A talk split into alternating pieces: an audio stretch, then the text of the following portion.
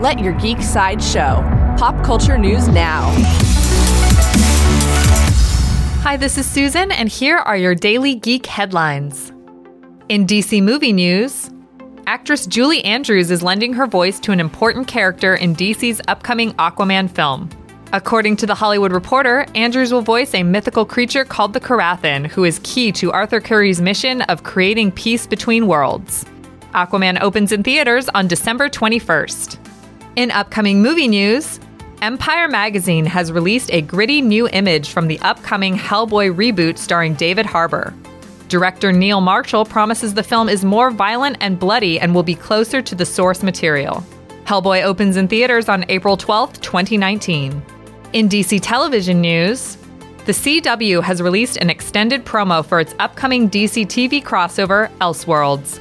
The trailer features glimpses of Batwoman, the Monitor, a black suited Superman, and a 90s version of The Flash.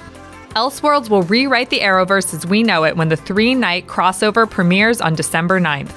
In AMC news, according to The Walking Dead showrunner Angela Kang, the long running zombie series will feature flashback episodes to bridge the gap in its latest six year time jump.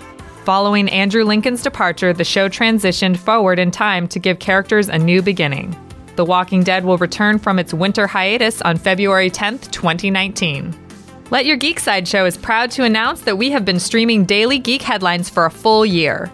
365 days of nonstop news and always ad free.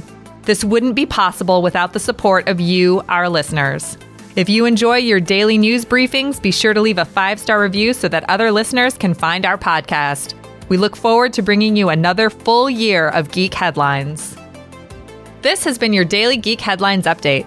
For even more ad free pop culture news and content, visit geeksideshow.com. Thank you for listening, and don't forget to let your geek side show.